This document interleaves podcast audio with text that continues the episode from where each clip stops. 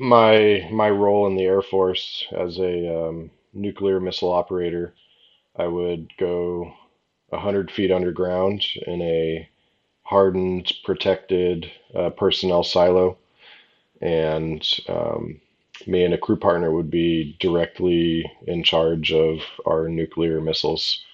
Um, our primary mission is to launch if the president sends the order.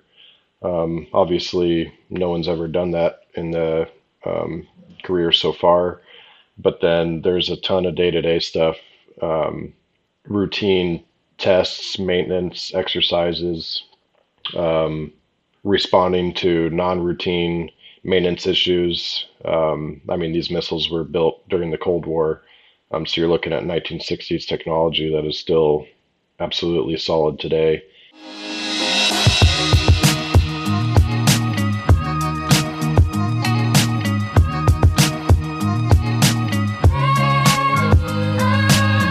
Welcome back to Any Given Monday.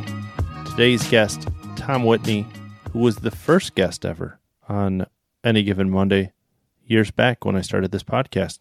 So, uh, one of my favorite people in golf, uh, Air Force veteran. His wife is currently still in the Air Force. They have four kids.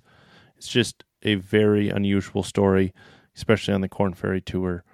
Um, and at the end of the podcast, I suggest you stay till the end. He talks about his brother, who was his best friend and a huge influence in his life, uh, who he lost to suicide uh, three years ago and he has been a advocate for mental health uh, since then. Something important to me, and a big reason that I kind of talk.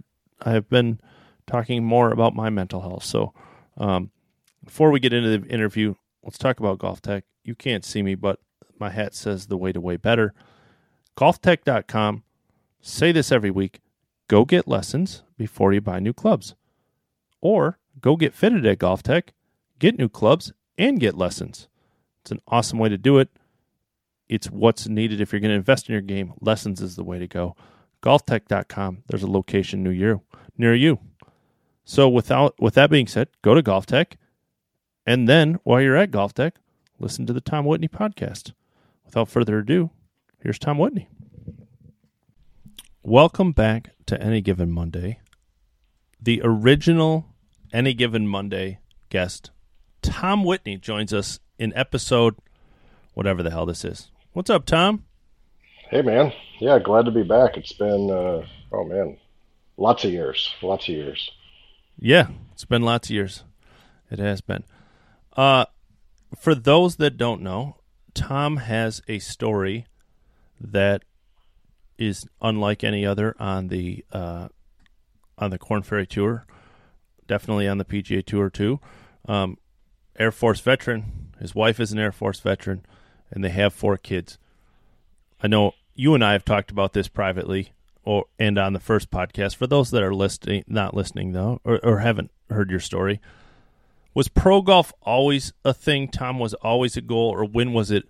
When you went to the Air Force Academy to play golf, was was pro golf eventually the goal? Um, I don't. I don't think I had it in my mind when I entered the academy that, oh, yeah, for sure, pro golf is a feasible outcome. Um, I think it definitely manifested. Um, freshman year, I had a really good year. Um, sophomore, junior year, still kind of chugging along. And then senior year, um, I think I cracked into the top 25 individual uh, national rankings, and um, I had notched, I think, five collegiate wins by then. And um, I think it was at that point where I realized, hey, serving in the Air Force is cool, and I'm going to do my initial time um, that I owe them back for free schooling. But after that, um, I have to give golf a shot, or else I'm not going to be able to live with myself. Tom worked in a nuclear bomb site. Is that right? Nuclear reactor site. Is that? Am I saying that right? Nucle- um, nuclear missile silo is probably the closest thing. Yeah. Okay. Yeah. So my my role in the Air Force as a um, nuclear missile operator, I would go 100 feet underground in a hardened, protected uh, personnel silo. And um, me and a crew partner would be directly in charge of our nuclear missiles. Um, our primary mission is to launch if the president sends the order. Um, obviously, no one's ever done that in the um, career so far, but then there's a ton of day to day stuff, um, routine tests, maintenance, exercises, um, responding to non routine maintenance issues. Um, I mean, these missiles were built during the Cold War, um, so you're looking at 1960s technology that is still absolutely solid today. Um, but but things break, things go down, and um, me and my crew partner were the first ones that uh, basically everything goes through before um, it touches the missile. So if it has anything to do with the missile, um, we're we're kind of giving approval for the maintenance or security or whatever personnel um, to do what they need to do first. Also, not on top of that, so your wife Jess is still active in the in the Air Force Academy, but let's talk a little bit about your practice routine. So, if I remember right, Tom, you were like 24 hours underneath and then some set of time off, and so that was your practice time. Basically, you would come up and practice when you could. Yeah, so it's it's like I had a full-time job. I mean, it was it was a full-time obligation, but it looked a little different because I had that shift work. So, um, you, you're right, we would be underground for 24 hours at a time. Um, so you're looking at noon on Monday, and uh, you don't come back above ground until noon on Tuesday. Um, there's five, six hours before then of planning and driving um, and then a, and then a couple hours of driving back afterwards. So so a, an alert, um, which we pulled eight of those each month, kind of took anywhere from 30 to 36 hours in total. Um, but then when you spread that over a month, along with another five, six, seven days of training, um, you're looking at a decent schedule to where I could practice on my off days.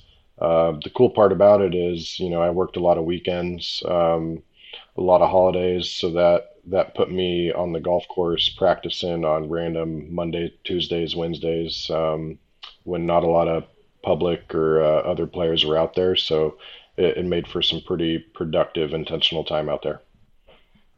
And I know we're shortening this up, but you you serve for uh, six years, and then one of my favorite stories that you have told that not a lot of people have heard is you had, if I remember right, like Four years. Okay.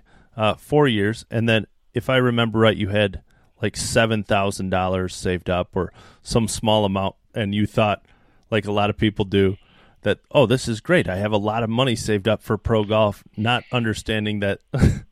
that that's really nothing in the pro golf mini tour world. So, kind of walk us through the first couple of weeks as a pro and what you had saved and how quickly that was gone. Yeah, so um, I remember we had five thousand in the quote golf bank account um, saved up, and yeah, I mean it's it's laughable now looking back now, um, just because a week can cost two and a half, three grand, um, depending on where you're going, what tour you're playing on. But um, yeah, fortunately, the the very first event I played as a full time pro golfer. Um, less than a week after I separated from the Air Force. It was an e-golf event back in my hometown in um, La Quinta, California, and um, I was able to win that event, my my debut, so to speak, for ten grand. So I'm looking at, you know, thirteen grand now in my in my checking account. Um, and this was in May, and fast forward to August, and I'm playing good golf and making cuts, and you know the money's still drying up um, almost to zero by the time I get there. Um, and then I get my next win for 10 grand and, um, you know, you just kind of keep it rolling. And um, fortunate for me, as, as long as I covered my expenses with golf, at least starting out, um, my wife, Jess, who was active duty at the time, was able to cover the family bills. Um, and at that time it was me, her, and just our our firstborn. So um, expenses looked a little bit different back then. Now we have four kids and extracurriculars and sports and um, man, it, the uh, the money disappears quickly now after it hits my uh, checking account out here on tour. Tom, again, I, I keep saying this, but I've, I've asked you this before. But when you got into pro golf, was there a time that you and Jess, Jess is Tom's wife, um, like agreed that it's X amount of years? Was it a financially based, or was there no real discussion? Like, hey, I'm going to try this, and then kind of see year to year. Do you guys do you remember a conversation that happened prior to turning pro? No, we we never really had that conversation. Never implemented an ultimatum. Um, it, it's come up recently. Um, you know, 2019 was um, a tough year, just with me being down in Latin America. Um, 2016 was even tougher. I was down in Latin. I finished top 10, but the money down there just um, isn't going to cut it uh, when it comes to paying bills for a family. And um, yeah, we we kind of had some honest conversations last year of just you know if if I don't think I can get above the Korn Ferry Tour, um, it just doesn't merit me being gone so much. Um, you know, over over half the year chasing these tournaments, if I truly don't think I can, um, if I can graduate, and um, again, not an, an ultimatum wasn't put in place. It was just an honest conversation me and my wife had, and um, you know, maybe it was it was the kick in the butt I needed because I got off to a great start this year, and um, believe me, the the work is nowhere near complete. I still got a lot of tournaments left um, and and hard work to put in, but this is the best this is the best position I've been in at the start of a Korn Ferry season in in, a, in my six years out here. So um, no, no ultimatum, no, no talks about you know, amounts of, of money needed or whatever. Um, right now, Jess and I both feel that you know God is still calling me to um, do my work out here on the golf course, and until we feel otherwise, I'm going to be out here playing. To give some insight into that, I spent some time with with Tom and his wife. I mean, you have four kids now. Uh, your wife is still working, uh, is still serving and and as you said, as your kids have gotten older, there's a stuff there's baseball to be had and whatever else the kids are into.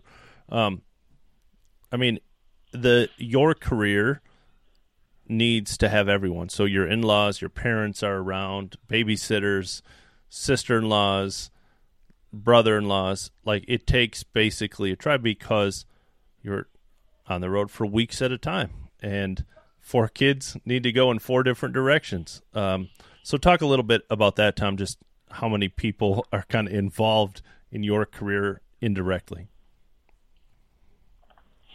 Yeah, it absolutely takes a village um, to make it happen out here. Um, not only logistically at home, but also just having the peace of mind on the course, knowing that Jess is taken care of and has the support that she needs. Um, and yeah, it, it's all hands on deck, especially with four, with four kids. Um, next week, for instance, I am uh, skipping the BMW tournament, and uh, my wife has some of her um, reserve duty scheduled out in the UK. Um, and so I was I was planning on taking this kind of middle event off. It's the fourth event in a seven week stretch, and um, I'm going to go out there and join her and spend some time with her, do a little practice as well. But um, it just seemed like a cool opportunity for us to get away, and that that looks like back at home, my parents driving in from Phoenix and taking our kids for a week, week and a half, and then handing them off to Jess's parents, um, who live just 20 minutes down the road from us.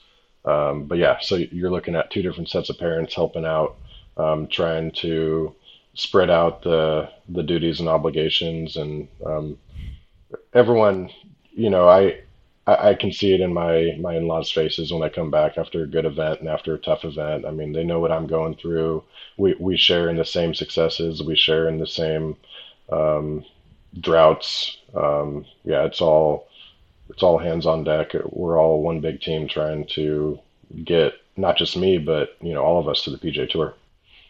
Quickly interrupt the Tom Whitney podcast to talk about a new sponsor, super fired up, Swag Golf. A couple months ago, uh, when I started doing my own thing, one of my first guests was Nick Hardy. A couple weeks later, him and Davis Riley win the Zurich, the Monday Q bump. If you were like me watching it, you saw his fluorescent yellow bag, super awesome. He is a member of Swag, uses a Swag putter. Uh, Nick became a, a, swag ambassador in the off season, and I'm proud to say that Swag Golf is now a sponsor of Monday Q Info. Swags makes the coolest, most sought after golf products in the industry. They really take the look good, feel good mantra seriously in all aspects of the game, from their putters to their head covers. Swag sent me a bunch of gear this earlier. I have the Zamboni one from like Nintendo 98 uh, on my putter. I have Uncle Sam on my driver. Uh, they sell out like crazy. This one sold out, but go to swag.golf, check out their offerings, and be sure to sign up for their email list so you don't miss any of their drops because they sell out fast. Thanks to them for helping out. Swag.golf, go check them out. And now back to Tom Whitney. Tom, you you said in uh, one of the podcasts or interview that conversation that you and I have had that I thought is such a great because you face it more than a lot of guys on the Korn Ferry Tour because you have a family. You talk about being on the road and coming back to a family system that works without you, basically. Like they know how to do it without you, and you have to find a way to fit into the system instead of vice versa, right? Like it, the the family dynamic works without you there. Not as good, but it works without you there, and you kind of like those are things that fans don't understand, right? Is like how do you come home and where do you help and where do you do those things? Can you can you like give us some insight into to, into that? Yeah, absolutely. Um, and there, there's a term that the military uses. I think it's reintegration or reassimilation or um, something like that. Um, talking in regards to service members coming back from deployments, and um, you know, it's it's nowhere near as long out here um, on tour. But when you're looking at three, four, five weeks on the road, um, you know, I'm coming back to four different kids than when I left. Uh, especially the younger years when the the two year old is now doubled their vocabulary, um, or you know the the infant is now crawling when they when they weren't even moving when I left. Um, or the tennis player can now hit a two-handed backhand no issue when he couldn't even hit it when I left. So um, those changes are are pretty significant. And then you know just on the the logistic side of yeah running the household, you know they're they're responding to one authority figure on the road. Um, but I think our parenting style has has um, we've solidified in them that they understand that whatever mom or dad says goes. Just because dad disappears for uh, a couple weeks at a time, you know, doesn't mean that he doesn't have the same authority that mom does. Um, it's it, yeah, it's uh, Jess and I both have to be intentional when I'm back. Um, you know, I I step on her toes and and just systems and routines that she has in place, and um, she'll absolutely tell you I, I leave stuff everywhere when she's used to having a nice clean island, and um, I'll defend myself at another time. But um, you know, it's just the little things like we have to realize she kind of has her space, I has my I have my space, and then we we reconvene, and um, things can be hectic for the short times that I'm home, but you know we we understand that we're a family unit. Um, you know, we're a family of six. We are united together, and um, honestly, we um, kind of to our surprise, we thrived during COVID. That was the most consecutive nights um, that we spent together in the same place in our entire marriage. Um, part of that has to do with being stationed at different locations. Um, and then when I was in missiles, I was spending, you know, eight nights a month underground away from the family. Um, and then in 2020, when COVID hit us, you know, we were off for three or four months, and um, we didn't go anywhere um, apart from each other. And um, it, it was cool to see just how how well we worked, how well we gelled, and um, we ha- honestly had an absolute blast uh, with the whole family and entertaining the kids. And um, yeah, there's just a lot of facets, a lot of um, a lot of things that go into um, not stepping on each other's toes, respecting how she does things um, when I'm gone, and and I just try to not stay out of the way, but um, I try to compliment her and um, and help her routines and systems rather than get in the way because it's it might be the way I want to do it. All right, two two more things I want to cover. One has a little bit to do with the family, although it has a lot to do with uh, the golf game. You bought a TrackMan. First, I want to hear about the conversation, how you whether Jess knew what a TrackMan was, and then second of all, how much she if she knew how much it cost. But there is a family dynamic to that. I assume Tom is like you have set a net up in your room, in, in an extra room. You can go hit balls and get some work on where you won't have to go to the range. So let's start with the conversation of whether Jess knew what a TrackMan was and, more importantly, how much it cost. Yeah, I think she knew what it was. Um, it honestly was never on my mind to get one. Um, I've never been a huge numbers guy to begin with, um, as far as you know, club data, ball data.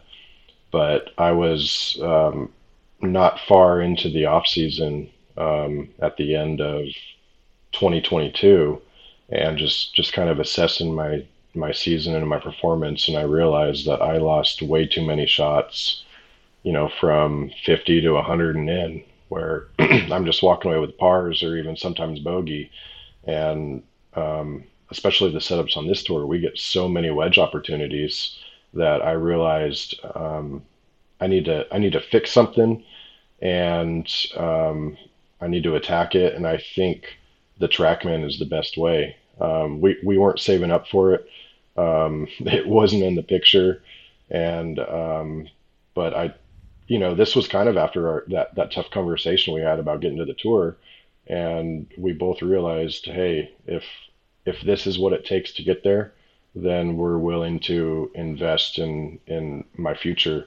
So yeah, we pulled the trigger, and um, I it, it enabled me to be a lot more deliberate and efficient when it came to practicing my wedges in the off season.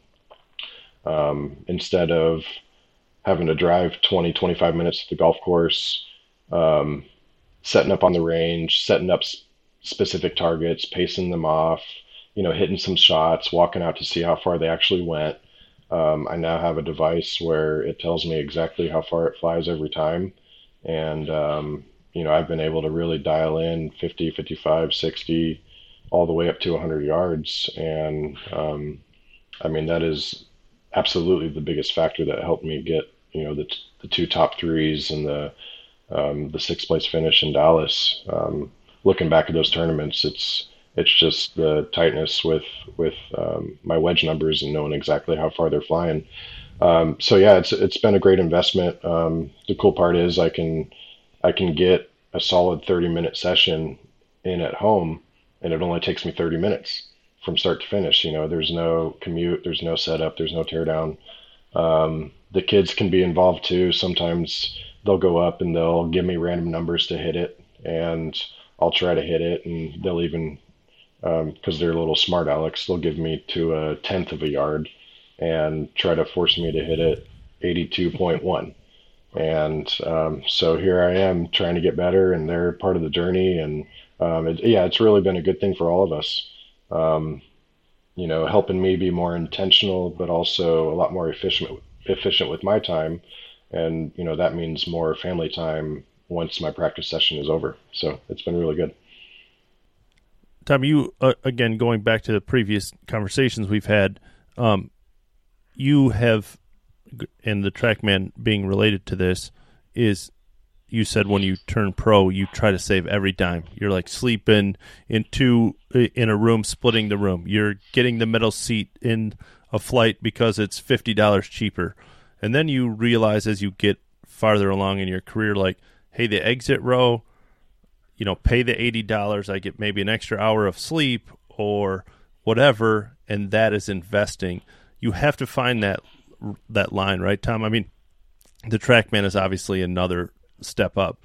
It's twenty thousand dollars or whatever, but it is that fine line of saving money but also investing. If you're going to make a run at the tour, there's guys out there who have TrackMan who are paying for first class seats every time, doing those things, have the financial means to do that all the time. You have to find that balance of investing and saving and in between there. Is that is that accurate? Yeah, absolutely. And I mean, you can even relate it to scaling a, a company, right? Like, um, it, Jess and I love diving into real estate podcasts, and um, we have a investment property in Colorado, and um, you know, you look at you look at the successful real estate moguls, and I mean, the the the more the more you want to bite off, the more it's going to cost, but the more return you can get, and um, you, you kind of hit it where everyone has to figure out that line for them. I mean, there's there's still places where um, you know I I struggle to spend more than twenty dollars on a meal on the road. You know, that's just part of my frugality, and um, I don't know if that'll if that will ever change. Mm-hmm. But going from that middle seat to um, economy plus, or you know, sometimes first class on a five hour flight or you know international flight well that's starting to make sense now that i'm 34 and um, body's getting tired and these stretches on the road are long. So yeah they're all they're all calculated.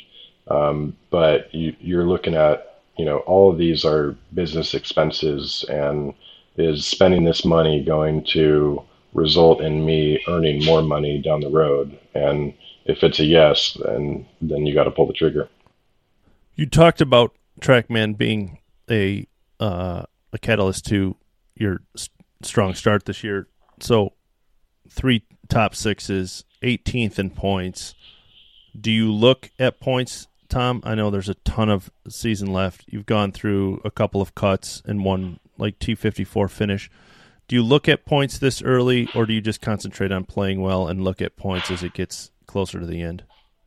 Yeah, I should probably be looking at points a little bit less and just focusing on golf. But um, yeah, there there's there's so many more tournaments left. I mean, we're not even near halfway through our season. Um, a lot of golf left, and I, I just need to harness the the zone I was in for those those uh, three events that you mentioned. I mean, if I can get just a you know a couple more top fives, um, I, I, should be good enough to lock up what's needed to graduate. Um, but at the same time, the goal isn't to lock up. The goal is to continue, you know, top five every week, and um, you have to have the mindset out here that you're good enough to where when your game is good, you should be in contention. Um, you know, if you're if you're good out here is top 25, top 30, then you know it's going to be a really long, tough season for you. But um, if you're if you're good as top five, then um, you know you you'll have any any anyone um, will have a decent shot at, at cracking that cracking that top 30 at the end of it. Um, yeah, thanks for the reminder. I probably should put the points list away and not look at it for you know another few events and just just focus on golf. Um, but yeah, easier said than done. Real quickly, is it hard to take off weeks?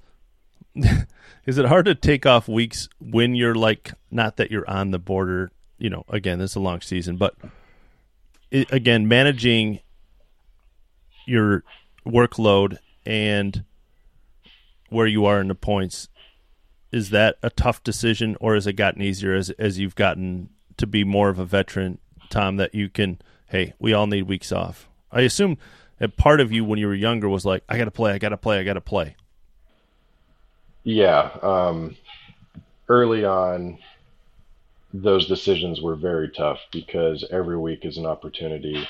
Um, whether you're playing good or you're struggling, you could it could always be that next week. Um, now that I've been out here for six years on Korn Ferry and plus another two down on Latin, um, the decisions are way easier to take a take a week off um, just because I know my body needs it. Um, I there's no way I can perform seven weeks in a row. Um, so you know we have two seven week stretches on this tour, and I'm going to skip at least one in the middle of those. And um, you know there's no regret, there's no remorse in having to skip it. It just it is what it is. And you know a, a skipped event and a refreshed body with the top 10 the next week is better than two cuts made and finishing 60th um, in each of those you know so it, it's all calculated um, you know the the best guys in the world you know they they're always talked about preparing for their majors right um, they want to peak at their majors well we're looking at how do we peak you know just multiple times a year to where we can get those those top threes, those top fives to get up, get us enough points to graduate. And um, at least for me at my age and my chapter in life, um, and and the family I have, you know that that means weeks off during the tournament and or during the during the season. And honestly, I'm okay with that now. There's there's no issues anymore.